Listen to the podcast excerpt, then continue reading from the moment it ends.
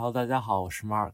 那这期其实是我的一个单口，我会分享一下我做播客的可能有八个月的一个经验啊。然后本期所有的内容我其实都是写在了一个飞书的公开文档里啊，我这个链接会放在 show note 中，大家可以查看。那可能最先我还是要介绍一下我自己，我们这个播客以及经验星球这个项目。那我是 Mark，是二号 FM 的主理人，嗯，还在复旦念大四。那实习经历可能主要在创投这块儿啊，做过比较接地气的 sales 啊，也搞过看似高大上的战略或者研究啊。目前和朋友们在一起推进 AHA Club 经验星球小程序这个项目啊，算是带一些公益性质和理想主义的创业项目。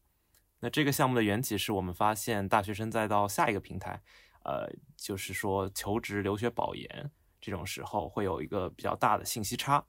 那最一手、最有针对性的优质信息或者说经验啊，一般会在民企入职或者名名校上岸的学长姐那里。所以我们建立了一个价格透明的、以时间计费的 EV 轻咨询平台，也就是这个经验星球。然后发展发展着，不止呃大学生，很多想要转行但是缺乏优质信息源的啊，也比较忙的一些职场人，他们也会使用我们的平台找前辈。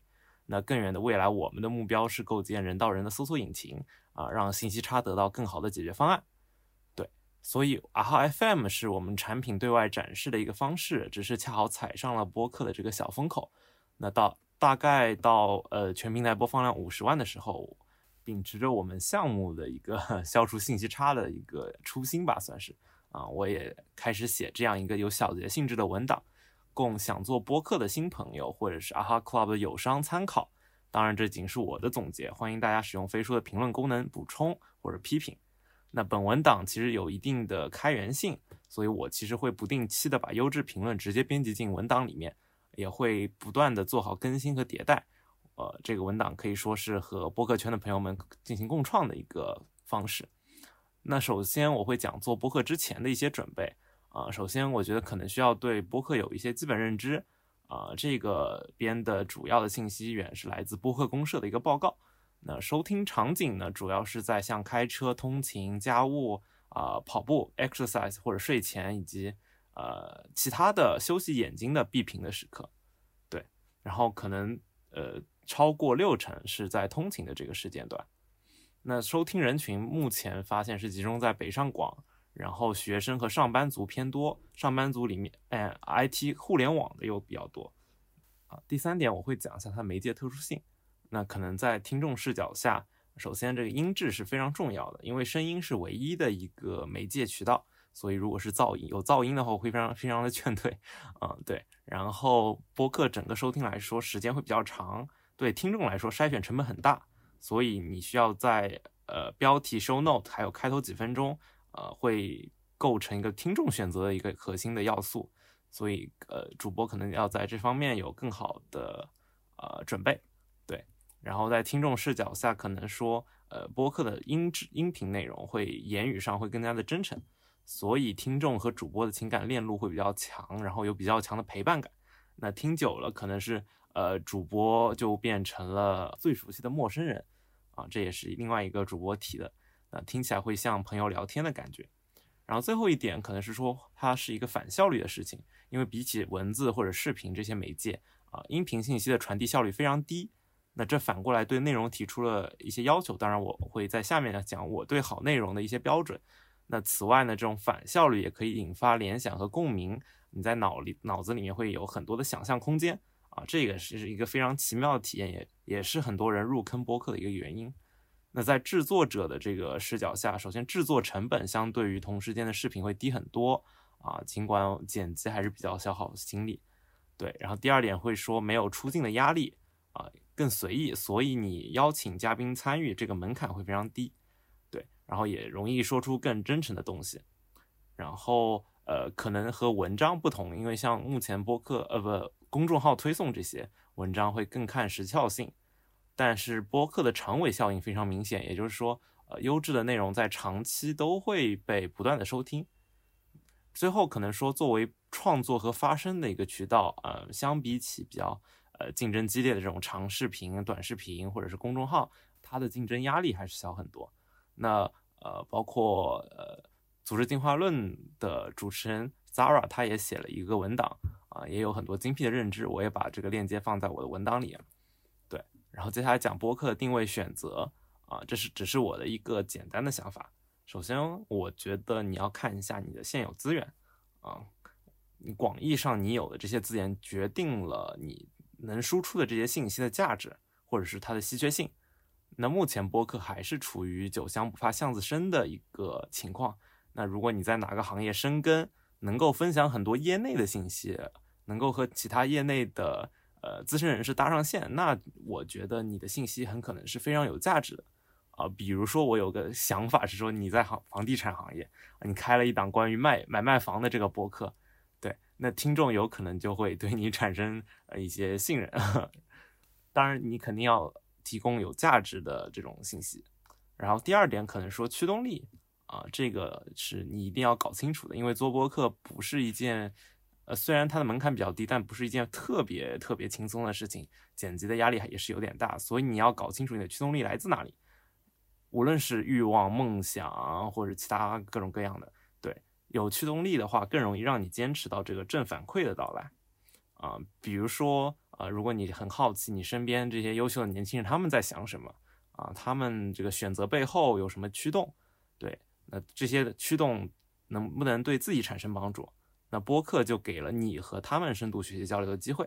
然后可能最后是说，呃，一些想做播客的品牌，那他们可能想吸引的哪些细分群体，啊，要搞清楚啊。这个我就不具体说了。但是，呃，讲了三点，但是我们早期的时候也没有明确的定位，也是在制作过程中逐渐摸索的啊，也包括和最近的合作方讨论得出的。那当然，我们现在的一个定位是我们是全网第一档跨阶层的职场对话的节目，旨在从大学生的视角消灭求职的信息差，啊，也让前辈的经验点亮独属于你的 aha moment。但这个定位未来也可能调整啊，所以大家不如随性点开始。那其他呃一些小 tip，像呃找到志同道合的小伙伴一起做主播，这样的话可以互相督促，不会拖更。对，然后你也可以换一个新款的一些的手机。呃，配合安静的环境的话，其实收音质量是足够的。最后，你可以把这个剪辑软件安装上了。对，啊，它其实很容易上手啊，自带的教程已经够了。那更细的问题可以在百度。好，这就是我觉得可能在做播客之前，你可能要想的一些事情。对，当然最重要的还是做。所以第二块儿我会讲一下如何制作一档播客。嗯，这边我画了一个流程图，简单的。呃，首先可能有发出邀请，然后会有一个预采和提纲的部分，然后第三步是正式录制，第四步剪辑，最后是写好简介和上架。啊，大概就是这么个步骤。那我也写了，之前我有写过两个 SOP 文档，对，比较适合一些呃呃没钱买设备，像我们一样啊，也是线上聊天为主的这些播客。呃，我也会把这两个链接放在我们的这个文档里，欢迎大家评论和指正。那接下来我主要会按照这个流程说一些注明注意的事项。可能从最早的邀邀请嘉宾来说，呃，播客界其实这种访谈类很多啊，一般的嘉宾是身边能接触到的朋友啊，但是你其实完全可以用播客作为理由去 pitch 一些大佬或者是一些新朋友。啊，因为其实抽一到两个小时聊天，对所有人来说都不是什么特别高的成本。像可能 Clubhouse 上也会有很多大佬在碎片时间，啊，来讲两句。但 again，嗯 啊，尽管这种细分方向或者是定位的这种内容，我觉得还有机会，但是大家要意识到，这种呃长时段的访谈，可能在一小时左右，这种节目已经是一片红海了。所以我非常建议大家去尝试新的形式啊，比如之前刚上首页的这期 JustPod 的十五秒统治耳朵，是一个深度的调查报告啊。对，那如果你坚持想做嘉宾访谈，那我会继续提出一些想法。首先，可能是说好嘉宾是可遇不可求的，不是说他有多大佬，而是说他能够用通俗的话。把复杂的道理仅通过这些音频就能把这种道理或者是事情能讲得非常清楚，所以播客可能目前来看，优秀的表达者主要会在啊媒体人、产品经理、创投圈的啊这些人之中。然后第二个是说，你可能要保持一个小白的或者说听众的视角，就比如说你的听众可能会不清楚什么专有名词啊，你可以让嘉宾解释或者你自己解释，还有一些背景知识。第三点的话，我可能会说，好嘉宾其实需要提问者找到好的触发点啊，这个是我在听一窍不通，呃，有一期资深记者那期听到的啊，是那个那位老师采访周星驰的一个片段，对啊，这边我延伸。来说的话，首先我会想说，呃，预采访这件事非常重要。你可以通过这个来提炼出这个嘉宾的特性，了解他的经历，更便于你问出好的内容。那如果不能预采的话，可能就要做好心理准备啊，就是说，呃，比如说我们之前做的有一期，呃，嘉宾会特别忙，没有时间预采啊，所以真实录制的时候和结果会让我觉得有点可惜，就没有问出，呃，嘉宾特别想表达的点。对然后呢，预采的时候其实也要注意一个精细的程度，就你只需要了解基本的情况和需要提问的方向。你如果过度的把内容都已经定下来的话，其实会导致呃真的录制的时候，嘉宾他不想偏题，会只讲排练过的内容。那其实对于一个聊天的轻松的氛围来说是非常不好的。尽管预采还是比较重要，但不预采当然也 OK，因为我在流程图上其实也画了一条虚线啊，有不少博客他们都是即兴录制的。啊，这个比如说是主播和嘉宾已经认识，那你早就知道怎么该提问了，或者说你们已经聊了很长时间，你通过长时间的聊天打开对方的这个话头。OK，接下来我会讲一下我眼中的一些优质的内容。那在说更实操的点之前，我首先会想说，呃，做内容其实不能自嗨啊，你的目标听众能否接收到你的信息，是他能否被更多人喜欢的一个起点。然后可能举实操来说的话，首先我会想说，你要清晰、能够接地气、有可以理解的这个案例啊，或者说呃好听的故事，像创业内幕开头语就说听故事是人类的古老本能啊，我觉得还是有一定道道理的。然后除了接地气以外，可能还要有一定的干货啊，可以是具体可实操的建议，或者是呃内行才知道的这种信息啊，但是这个要有个干湿结合，就不能过度。啊，我不建议一直让这个听众做笔记。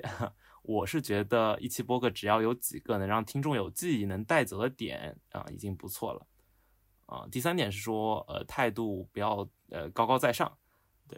可我觉得谦和真诚的分享，然后用你语言之间的力量去打动听众啊，会比较好啊。比如说，我认为少南老师讲 Flomo 这期啊，是符合我刚说的呃这个标准的。然后最后这个我觉得特别重要，你不要把它做成一期采访。采访的意思是说，就是单纯的一问一答，这样会非常的呆板啊，收听体验也会很差。我觉得你需要能够追问，然后能够表达共鸣，和嘉宾保持平等聊天关系。用一句话总结的话，可能是说，在录制过程中，嘉宾就是你的进入你的场域的一个客人，对，你要善待客人啊，但记住你是这个场域的主人。在录制形式上，我的建议是说，呃，像线上或线下这个问题，线下的聊天效果肯定是优于线上的，啊，就是大家可以传递更多非语言的神态表情的这种信息，啊，大家可以更熟悉，气氛更轻松。但是线上的话，就是，呃，虽然没有这个好处，但是双方的时间成本来说更友好，那很容易请到大佬。然后录制方式这边，呃，我其实都写在 SOP 文档里有写。啊，有个重点是说，呃，我认为需要单独音轨做录制，后期再把几个音轨合成起来，目的是能够保证音质啊，避免线上录制造成的一些卡顿。那这也意味着需要两台设备还有耳机。啊，关于剪辑，我首先会建议说，你配乐尽量挑选没有版权的，啊，开头或许可以偏活泼一些，然后结尾可以偏舒缓一些。啊，但是这当然大家可以自由发挥。呃，第二点是说开头可以放这种呃精彩片段，那也可以不放。放的目的就是降低听众的一个筛选成本啊，告诉大家我后面有优质的内容。那不放的话就是开门见山聊天，呃，两种其实都可以。啊，目前观察是说陪伴类的那种博客可以直接进入，内容性或者偏干货的这种博客可以放一下这个精彩片段。啊第三点是说口癖和语义的重复喷麦啊，我建议剪辑掉大半部分啊，某大播客的一个建议是说，前五分钟至少你需要把它修得非常干净。当然，我觉得可以留一部分来体现这种真实聊天感。然后声音要建议是调到近似的音量，不要让听众到时候呃还要不停的调他的自己耳手机的一个音量。然后降噪也要适度，否则的话其实对音质有很大的影响啊。这个就两害取其轻，呃，主播可以自己考量。啊，关于托管分发的话，播客节目其实可以直接上传国内的喜马拉雅啊、荔枝这些平台型的客户端啊，但是不能直接上传到苹果 Podcast 啊、小宇宙这些泛用型的客户端。那泛用型的这些需要先找到托管平台生成 RSS 链接。那这边的话，你是如果说想要独立分发节目，你可以选择像 Anchor 这样的托管商啊，生成 RSS 链链接。那我记得是它被 Spotify 收购以后就免费了。对，用 RSS 就可以很便捷的分发到像 Spotify 这些国外平台，包括国内的小宇宙、快艇、汽水这些播客平台啊。但国内的这种大型平台型的客户端仍然需要重新上传。那国内的平台，喜马拉雅这些啊，也可以托管，可以通过呃这种喜马拉雅、荔枝这些生成专属的 RSS 分发到苹果还有小宇宙这些国内的平台，但不能分发到 Spotify 等国外的一些平台。对啊，当然这边也会说明一下，国内的平台虽然很方便啊，但内容审核确实是绕不开的话题。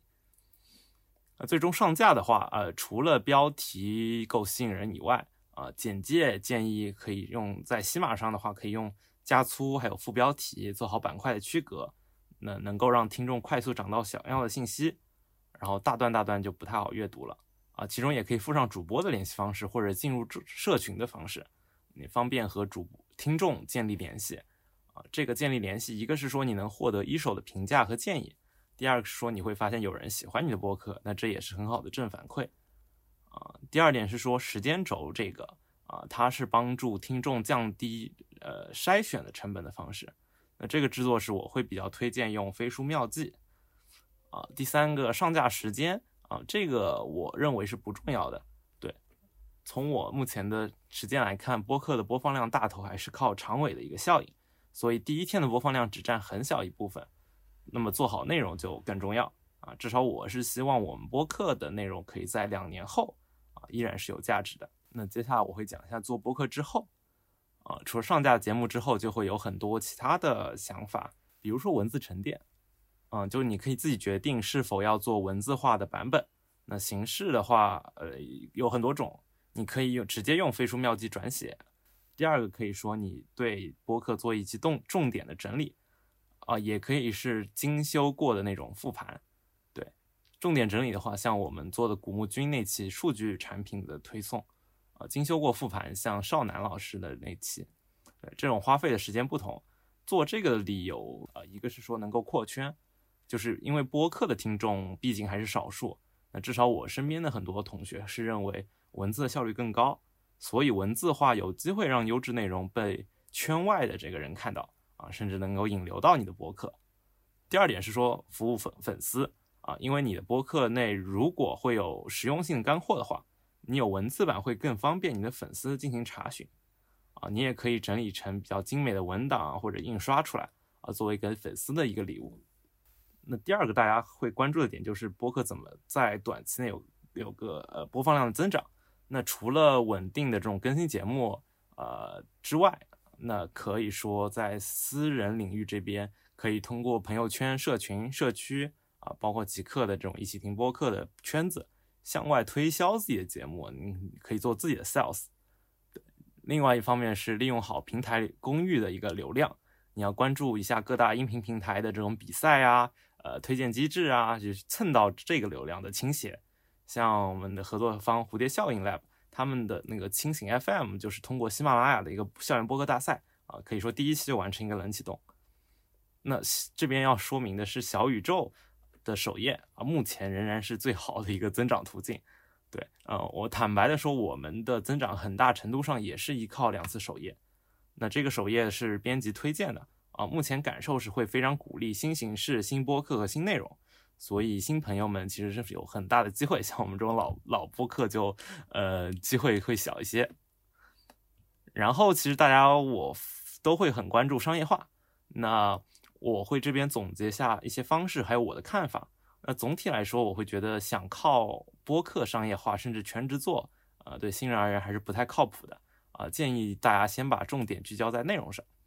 那这个第一个就是广告，可以说，呃，像分品牌广告，啊，品牌广告就是说播客你总归是要出内容的。那如果能顺带接到你播客定位范畴以内的这种定制广告，而且你能保证内容的质量。那对品牌对你来说都是双赢的事情。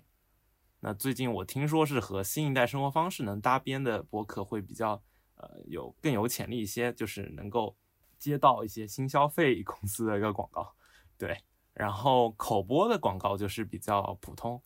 呃，是因为说听众对主播的这种高较高的信任度，能够帮助主播进行一些带货，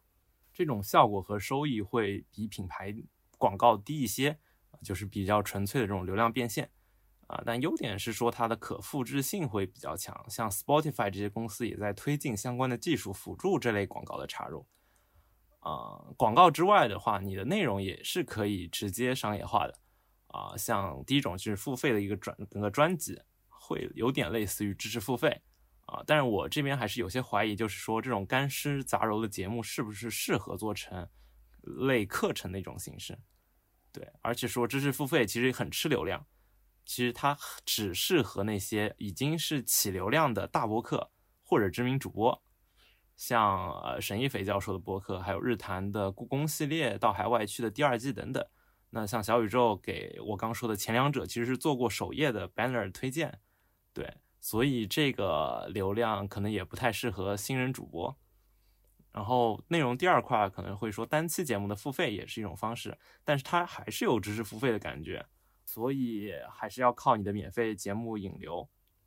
对，这当然能帮助你最早就能有一些收益，但你还是会遇到付费专辑一样的问题，就是流量为王啊，你前期的收益会很小，也会很大程度上分散你做免费节目的这个精力。那在播客之外，也可以考虑像做付费的社群或者服务。像我很喜欢的空无一物，那两三位主播他们都是 coach 啊，但他们提供的服务当然很好，但是很难模仿。像线下的付费的活动还有周边啊，会有种粉丝经济的感觉啊，但目前我听下来是不太赚钱。嗯，最后就是只对公司来说可以使用，就是商业制作，呃，就是帮大公司去定制一些博客啊，一些定价可能在小几万。但一定要有呃制作过成功的播客的这种经验，你才能向广告主证明你自己。所以新人还是没有这个机会。对，所以整个来说，嗯，对新人还是比较不太靠谱的靠播客商业化。那比较俗的这个钱我讲完了，也聊聊个人成长向的这些收获。那我觉得首先是每个人的经历和视角都是不一样的，那和不同的人交流，其实能很好的帮你拓展视角。不会被你所处的这个环境所束缚。第二个是说，我比较直观的感受是我原本的和人交流的能力比较弱，但现在会强一些。啊，呃，这边实不相瞒，像我在第一期录的时候还是疯狂流汗那个状态。第三点是说，就是你真正拥有自己的一摊事啊，我觉得这是还是非常有意思的。像鹅厂产培跑路，呃，那期呃嘉宾鸭子提到的，就是真正 own 自己的事情的感觉。和老板给你安排工作感觉是完全不一样的，嗯，其实非常欢迎大家可以尝试，嗯，最后的话可能说能结交到播客圈的小伙伴，啊，我觉得这其实也是一个很好的正反馈，因为这里真的不太讲资历、年龄、职业，就是你能有自己的主播业，其实都是很好的一个身份认同。这块的最后我也讲一下我自己在思考的问题，比如说，呃，单期内容深度、整体专辑调性，还有个人 IP。哪个对播客的发展更重要啊？这是生态沙龙上提的一个问题。然后像广告上，中插、前插，还有包括结尾广告，呃，哪放在哪里不会影响播客用户的一个收听体验，效果更好。第三个是说，怎么样能让收听的小伙伴更愿意评论？如果评论要抽奖的话，那是不是会扭曲用户的一个动机，或者说听众的一个动机？第四点是说播客音频市场的未来会有怎么样的趋势？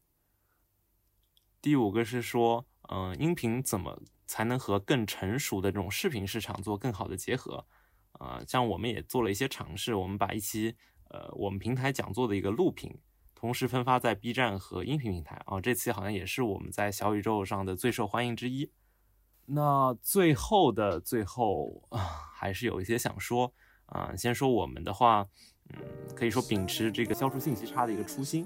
我们希望能够把节目做得更有系列感，能把某一块领域讲到能让听众入门。然后也会不断的精进内容能力，呃，希望我们的节目呢，至少在两年后仍然能够有被收听的价值。然后最后，我们也想提供更多的优质内容，也会延伸向其他的呃求职以外的一些品类，还有不同的形式，希望大家能期待。那上面所说都是我的一些想法，大家不要盲从，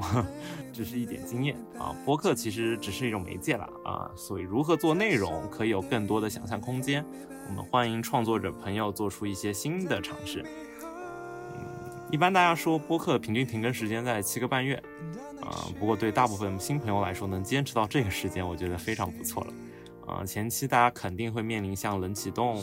呃，收听少、互动少这种难题，但是大家要知道，目前这还是一个竞争烈度不高、也快速增长，包括制作门槛比较低的赛道啊。或许投入一些坚持是个不错的选择。嗯，那如果让我留最后一句话，我会想到刘飞老师那期，嗯，最后做自媒体的一个分享啊，我会建议说，呃，撇开一些缜密的思考啊，不要停留在想，去做。